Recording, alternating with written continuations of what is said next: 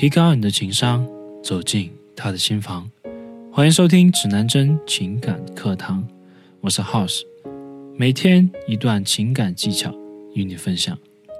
在感情中，痛苦的事情有千千万，痛彻心扉的莫过于失恋了吧？只有极少数的人能够看庭前花开花落，荣辱不惊；望天上云卷云舒，去留无意。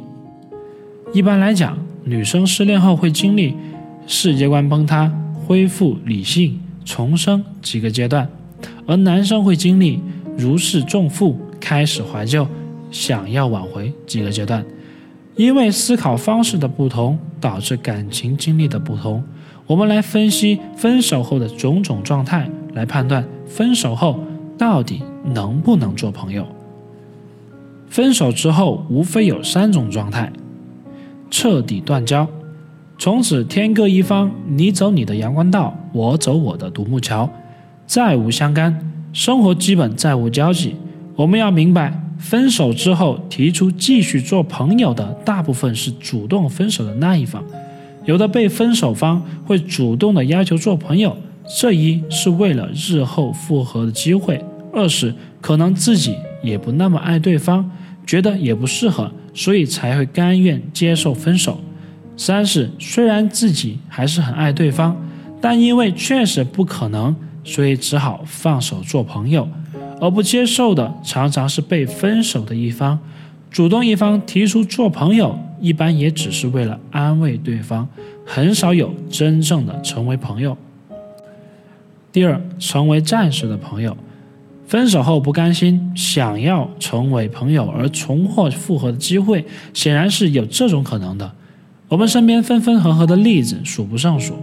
以前我总觉得分手就不能再做朋友了，可是这次呢，我却想开了。如果做了朋友，我还可以偶尔和他聊聊天，不至于依然喜欢的情绪无处释放。可是这样做真的有必要吗？我不甘心就这么结束了。我也尝试过在这段感情里面付出努力。第三，普通朋友关系，这种情况其实在非恋人中很常见，即一方喜欢另一方，但另外一方呢不接受，害怕死缠烂打，最终朋友都做不成，所以干脆就这么看，在以后的相处中从来不掩饰对对方的欣赏和喜欢，但再也不会穷追不舍，甚至不抱幻想。如果分手中存在伤害行为，前提是并不是特别深的那一种，比如一方深爱一方，但另一方呢却觉得不合适，或者有别的追求、事业什么的，那这个时候呢，只要你理解另外一方，一样可以做朋友。哪些情况不适合做朋友？第一，一方或双方对爱情的不舍。先说双方都对爱情不舍的情况。这绝对是一种非常良好的情况，说白了就是假性分手。在这样的情况下，我建议兄弟们要勇于的跟对方沟通，正视恋情中出现的问题，在找到问题后要去解决，比如改正以前相处过程中的缺点，并且不断的建设自身，努力提高个人魅力。两个人中有一个不爱了，而另一个呢却不想放手，这是绝对不适合做朋友的。这种情况下，一方即便表示愿意做朋友，不愿意放手的一方呢，也会不断的尝试突破新边界。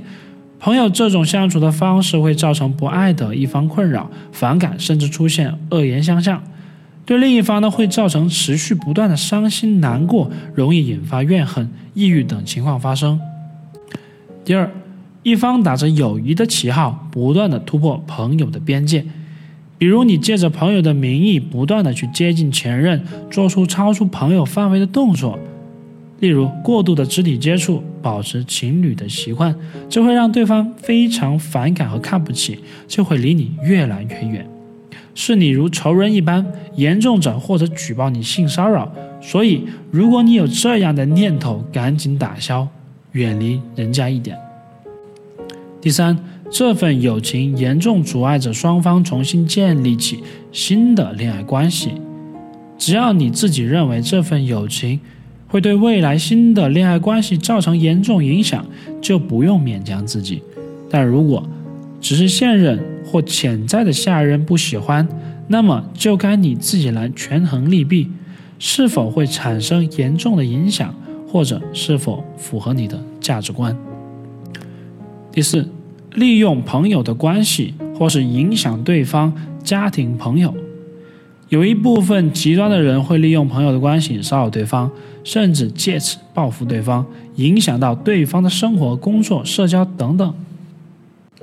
除此之外，我还建议大家能够正视你们的分手就导致双方分手的原因，进行深刻剖析，正视自己的错误，尊重对方的选择。这无论对你们是否继续、是否与朋友相处的方式，都将起到极大的正面作用。当然，在分手之后，不要过度的纠结。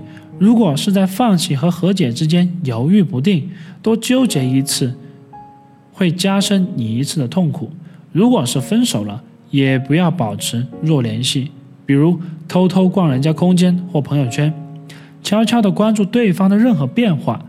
如果你做不到，这都会加深你分手过后的痛苦、怨恨和孤独。时间是治愈一切的良药，不论前任曾经多么惊天动地，随着时间的流逝，持续提高自己、追求卓越的人，总能够遇到更好的自己和对方。学习更多情感知识以及恋爱小技巧，微信公众号搜索“指南针情感”，男是男生的男，我们明晚不见不散。